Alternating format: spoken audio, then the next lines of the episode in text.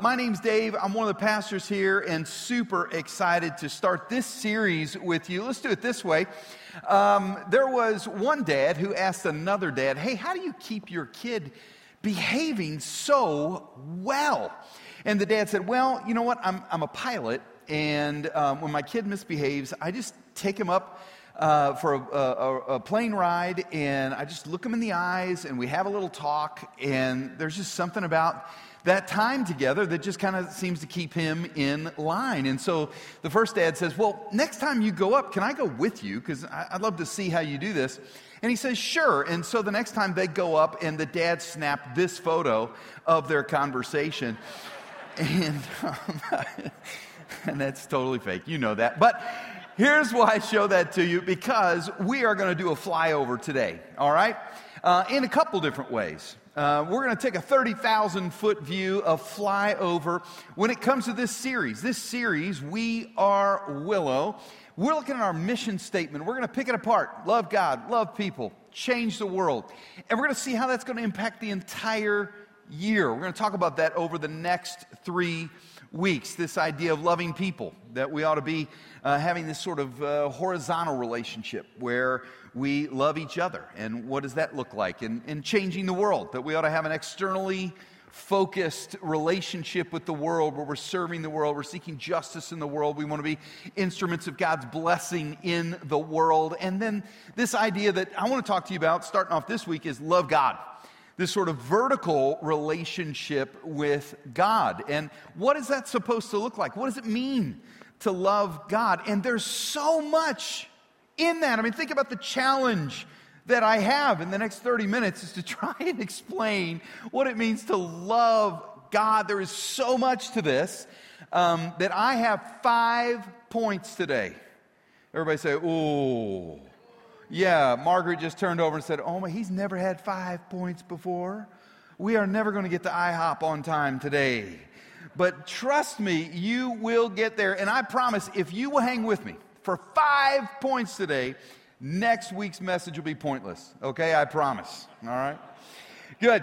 Um, and here's the other way we're going to do a flyover. We're going to do a flyover of Abraham's life. Um, it, it, it's not enough just to go into one little story of Abraham. I just want to do a flyover of his life. We're actually going to do 10 chapters today. So buckle up, strap in. Here we go. We're going to meet Abraham in Genesis 22. Now, when we meet him, his name is Abram. And God eventually changes his name to Abraham, but we're not going to focus on that today. Let's just call him Abraham from the beginning. And in Genesis 12, you can meet me there if you've got your Bible. Uh, if not, we'll put it up on the screen. But it says this Leave your country, God says. Leave your country, your people, your father's household. God says, I want you to leave. Now, why does he say that? Because because we find out in Joshua 24 2 that Terah, who is Abraham's father, in other words, that household, Terah is a worshiper of false gods. He worships false gods. And it, it is like God is saying, Hey, I want to have a relationship with you. I have something better for you. I have a greater purpose for your life.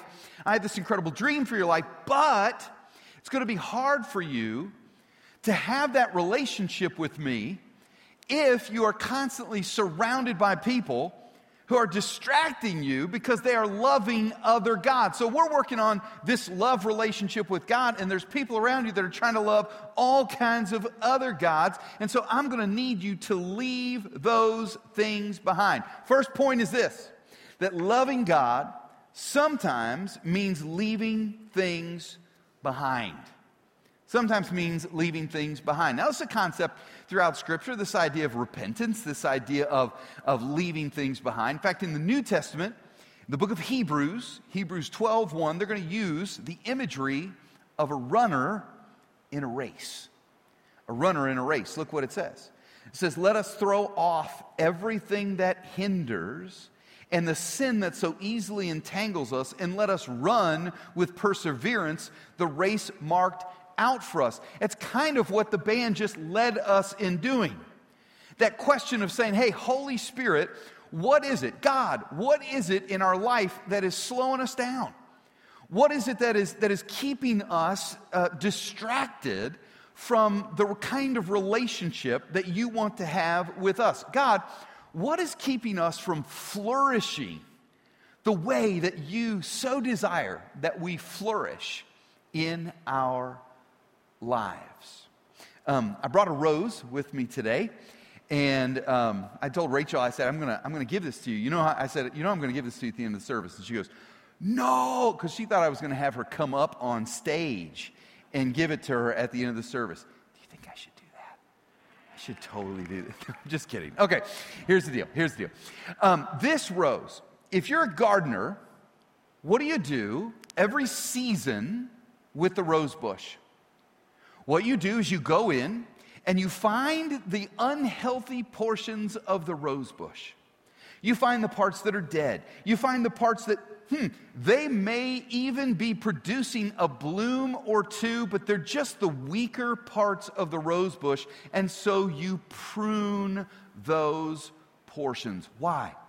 Because those portions are robbing resources from the stronger parts of the rose bush. And so, as a gardener, you prune those things. You leave some of those things behind. And the same God that created that process for a rose bush created you. And if we are going to flourish and become everything that God would call us to become, there are times in our life that we will have to prune off some dead things, some unhealthy things, maybe even some things in our life that are producing some fruit or that are beginning to blossom, but they're just not the best things in our life. And maybe God would call us to leave those things behind. You know, here we are at the beginning of a year. We're thinking resolutions, we're thinking, uh, you know, lists and goals and things like that. most of us are going to have some sort of to do list for 2022. I'm here to tell you maybe God wants you to have a to don't do list in 2022 and how liberating it might be to look at all the things that you're doing and go, you know what? What is it that God is calling me to do? What is the most important things that He wants me to do in our relationship and in my life that I might flourish? And just simply learn the word no to some of the things that we find ourselves so busy doing. Loving God means that sometimes we leave things behind, even good things. Second thing, uh, leave your country, your people, your father's household, and go to the land I will show you. I will make you into a great nation, he says. I will bless you. I will make your name great and you will be a blessing. In other words, I'll bless those who bless you, and whoever curses you, I will curse. And all the peoples of the earth will be blessed through you. And so Abraham went. And so God reveals to Abraham this plan, and it's really a plan about a relationship. It's God saying that I want to journey with you in life. And I want us to be so close that when there's blessings, there's blessings. When there's curses, there's curses. Like, I want to be like in partnership with you in the world. I want to bless you. I want to protect you. And I want to walk with you and, and bless you in such a way that you can be a blessing to all of those around you. It is a plan that is about relationship. And I'm here to tell you that that is God's posture towards you as well. That, that, that God sits and, and, and, and looks at us and says, You know, I want a relationship with you. No matter who you are, no matter what you've done, uh, no, no, no, matter whether you know the Bible or not, or how many times you've been to church, or any of that stuff, God looks at you and says, I want relationship with you. I want to bless you. I want to partner, I want to protect you. I want to partner with you in such a way that your, your life would be on purpose, that you would have purpose in this world, that you would bless other people. That's God's plan for Abraham. But hey, did you notice that God left out one really important part of the plan? God didn't tell Abraham where they were going. Did you catch that? He says, Leave your country, leave your people, leave your father's house, and go to the land I will show you. In other words, I'm not going to tell you yet where we're going. I'm just going to have you trust me on where you are going to go. Guys, uh, number two, the second point is that loving God is about trusting God's plan. And I would add to it this Loving God means trusting God's plan, even if He doesn't reveal the entire plan to you and to me. It could be that God is calling us to, to, to go there or to go there, and, and we're saying, well, okay, but here's the deal, God. I want to know this step and this step and this step. I want to know how it's all going to turn out before I ever sign up for this plan and trust you and love you and follow you with my life. Guys, that's where a lot of us get stuck in this relationship with God. Um, how many of you have ever uh, uh, heard of the car, the Impala? You heard of an Impala, right? Yeah, out of, out of I think it's a, it's a GM, isn't it? Anyway, it's an Impala. Now, I always knew about the car, I didn't know about the animal. But the car is based on this animal. That's the impala, an antelope looking thing. I made that word up, antelope, all right? But that animal is unique in a couple of ways. One, it can jump 30 feet. It can leap 30 feet forward. That's amazing to me. Not only can it leap 30 feet forward, it can leap 10 feet straight up. So think, you know, when you're shooting hoops and you're shooting free throws, that's a 10 foot basket. That, that, animal, or that uh, uh, impala right there can leap over the, uh, the, the, the hoop. But here's what's unique the impala will not jump unless it can see where it's going to land the impala will not take that leap unless it can see where it's going to land. Therefore, when you're working with an impala in a zoo or a nature preserve or that sort of thing, and you want to enclose an impala, all you need is a fence about three feet high. All you need to do is make sure that the impala cannot see where it's going to land, and it will not jump over the fence, even though it could clear that fence by seven feet. And guys, my illustration is this there are those of us who God is calling into a new adventure. He's calling us into a new role. He's calling us to risk. He's calling us to, to follow Him into something greater.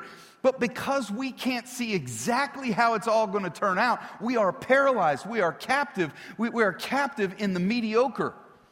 We are staying still when God is calling us into something greater. Do you love God enough to follow him, to trust him in his plan, even if he doesn't show you every step along the way. All right, let's keep going because it's what Abraham does. He takes Sarah, his nephew Lot, he gets their entourage and all their possessions, and he's going to go from Haran all the way to Canaan. That's like going from Chicago um, down past uh, even farther than Atlanta.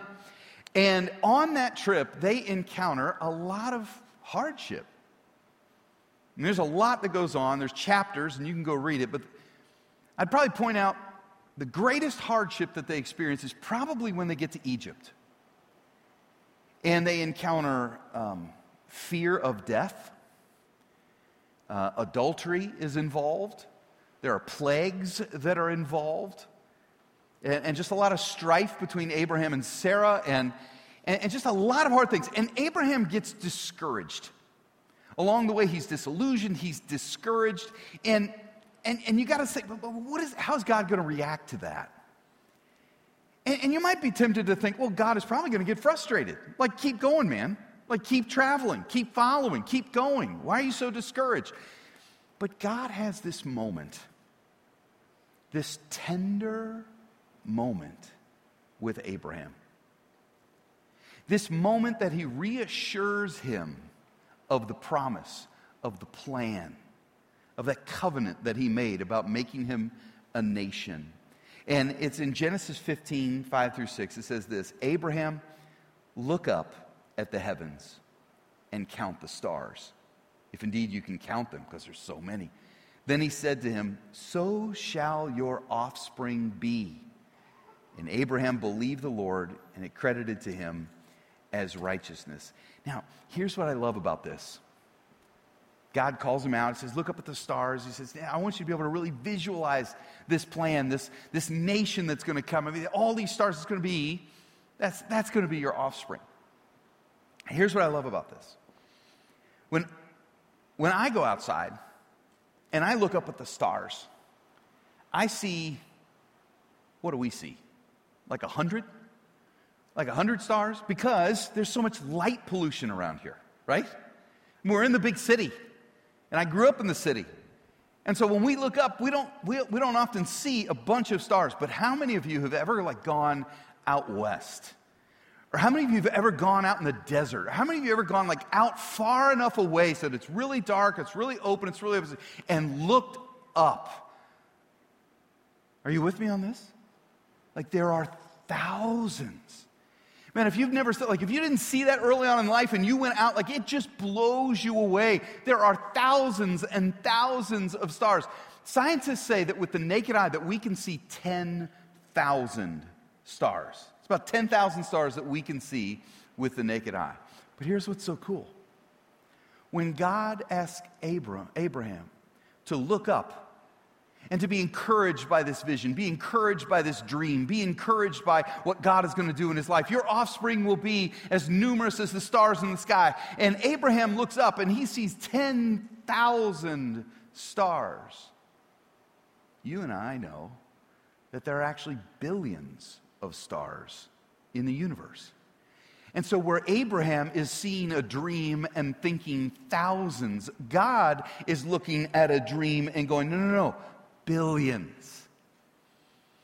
Guys, part of loving God, point number three, part of loving God is embracing His dream for your life. Not thinking small, not playing it safe, not imagining that, oh, he could never do anything with me, somebody like me, or they're being sheepish about it. God has a dream for your life that is bigger than your own dream for your life.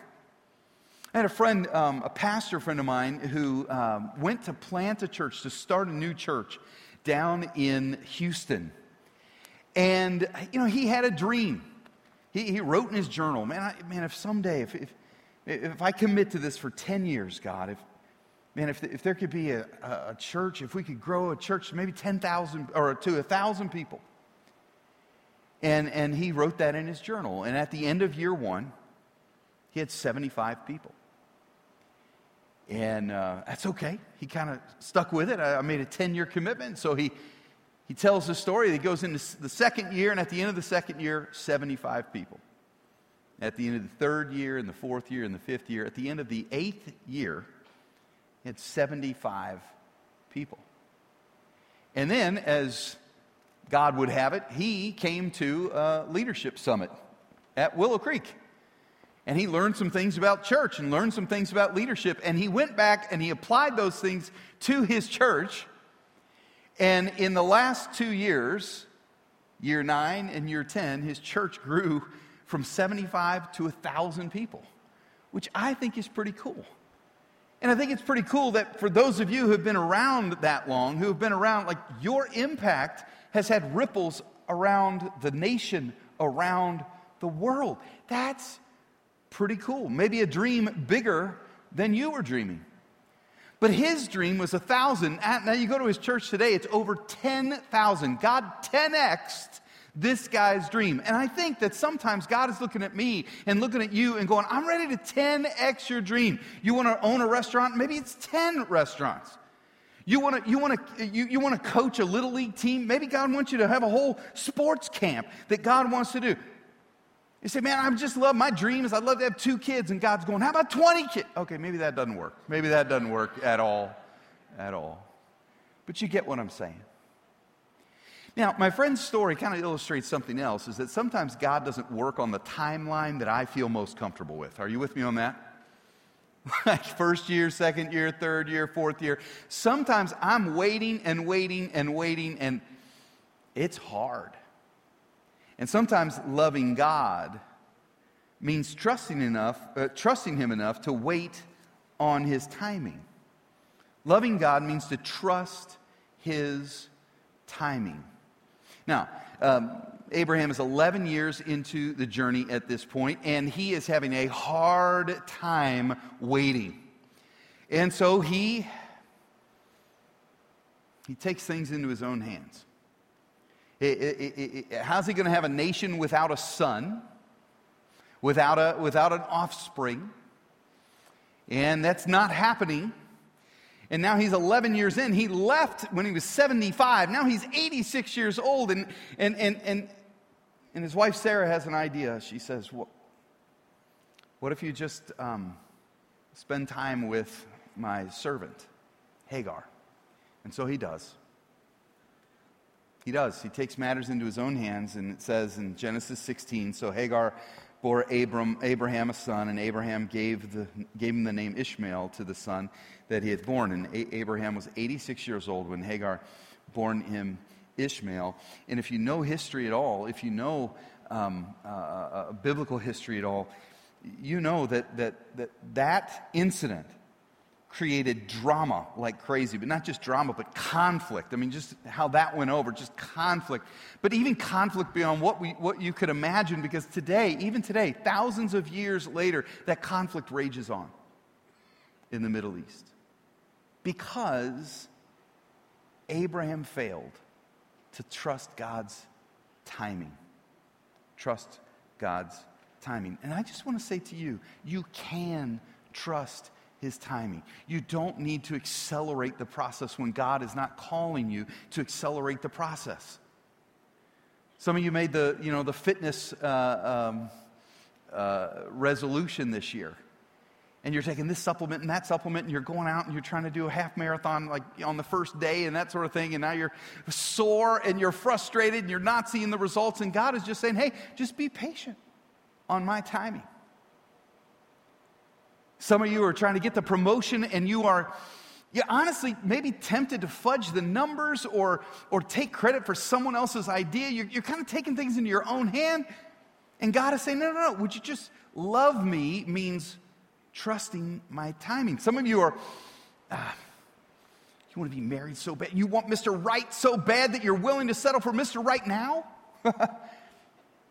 Don't do that. Don't settle. Because loving God means you can trust his timing. And you can trust him because he keeps his promises always. If God says it, you can count on it. In Genesis 21, guess what happens?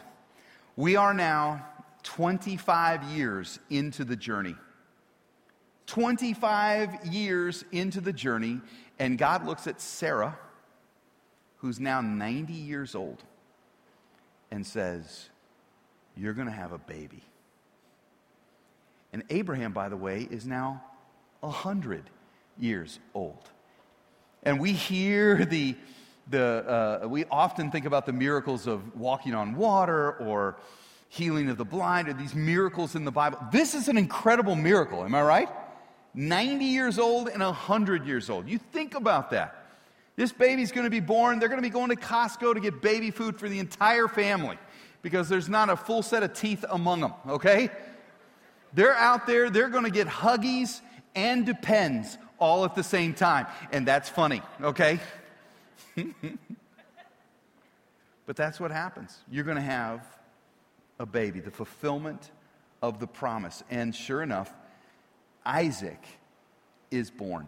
And you'd love to just wrap this story up with a nice little bow, put a bow on it, and just be done.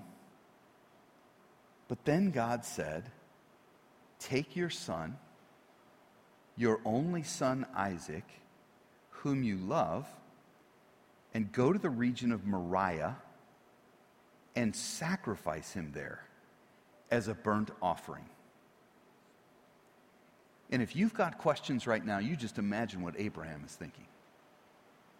No, no, no, no, no. We, we have gone 25 years, God. What are you talking about?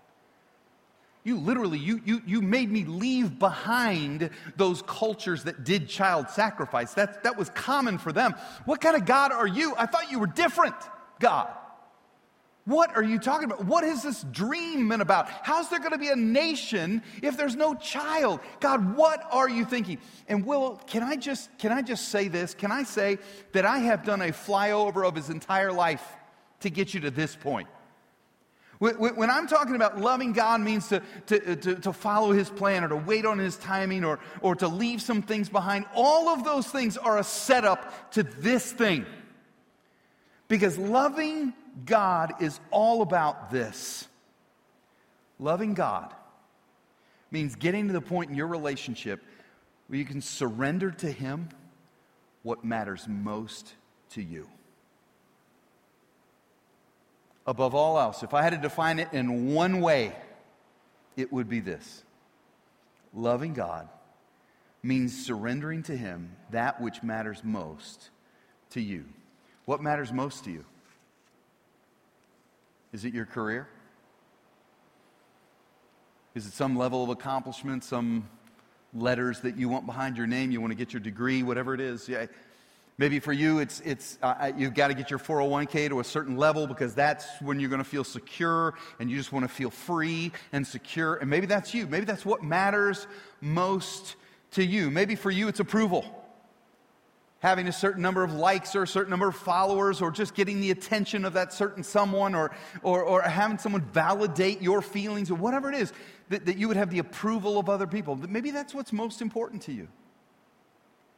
And, and, and honestly, we probably don't admit it at first, but that addiction, that thing that we keep coming back to over and over again. We don't want to admit that it's the most important thing in our life, but the truth is, truth is, is that we sacrifice money, we sacrifice relationships, we sacrifice peace of mind to pursue that thing. And, and, and that thing is not perfect, but it, it distracts us for a while. It makes us feel numb for a while. It makes us forget our problems for a while, and we can count on it.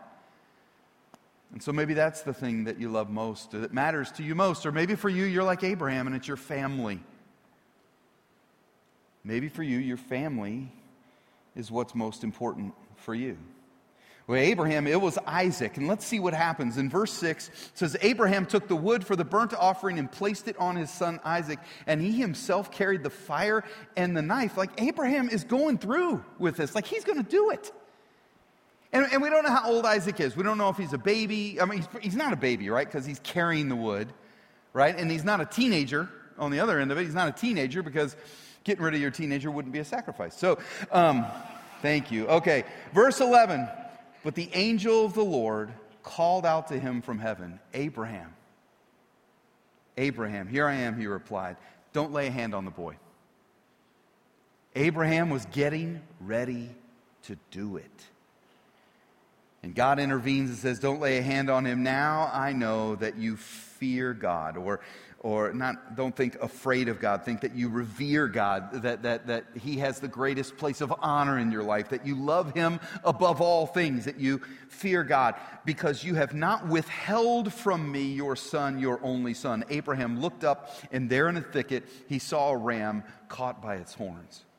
And he went over and he took the ram and he sacrificed it as a burnt offering instead of his son. And it was a test all along, and God was good all along, and he had a plan all along, and you could have trusted him all along, Abraham. And sure enough, we find out that when we trust God with the thing that matters most, when we surrender to God, when we, when we hold that thing open handedly, when we're willing to sacrifice that thing, when, when, when, we're, when we're able to trust God with that thing, that we love the most in this world, well, then, sure enough, God is actually what we love most in the world. And that's the place we need to get to. That's the place that we need to get to. And that's what we'll talk about over the next four months or so. We'll talk about what are the things that we can practice to put ourselves in that place because the truth is you can get there one day and then the next day you get distracted you, you give it up you take it back whatever it is and, and so what are some of those things? Like worship or communion or stewardship and generosity or or daily devotions bible reading and prayer. These are the things that we're going to talk about. Bible reading and prayer because how do you have a relationship with somebody without communication? The bible god speaking to us prayer us speaking to each other. Like we're going to talk about some of these things. All right, we're going to close. I'm done. I did my five points. We got you out of here. I've got nine seconds left. I want you to know this story. This story is about Abraham loving God, and it's about God loving Abraham, but it is even more about the way God loves you. Mount Moriah shows up, this place where the sacrifice, you know, Mount Moriah shows up again later in Scripture. In the New Testament, in the Gospels, only it's not mentioned as Mount Moriah anymore. It's actually called Golgotha. And for, for sure, there was a son who was carrying wood up a hill to prepare for a sacrifice. And Moriah and on Golgotha, oh, except in the new story, the wood is not a bundle of wood, it's wood shaped into a cross. And, and, and in, in the news story, there wasn't anybody that intervened. Because God loved you enough to surrender person he loved the most, his one and only Son, Jesus. And because Jesus was both fully God and fully man, and because Jesus lived a life without sin, a perfect life. His death and his resurrection gives him the ability to reach down through 2,000 years of history and extend a hand of invitation to you and to say, if you'll come and follow me and put your faith in me, then your sins can be forgiven and you can live with God forever. Your relationship with God can be eternal. So, as we enter into this new year, I can't think of a better response to Jesus' invitation than for you to say yes. And maybe for some of you, it's saying yes for the very first time. And if that's you, I would encourage you come find a pastor after the service. Talk to, talk to one of the people at the guest central and say, you know, I, I want to say yes to Jesus, and we'll help you make that decision. Maybe for you, saying yes to Jesus is just to come back next week, maybe to, to continue journeying with us as we, as we think about this year. Maybe for somebody else, saying yes to Jesus is to love your neighbor because that was important to him. He told us to do it. Maybe for somebody else, it's to get into a small group or to get on a team around here. Whatever it is that God is calling you to either leave behind or trust His plan, whatever those things are, I'd encourage you. I'm praying for you. I dare you to say yes to Jesus today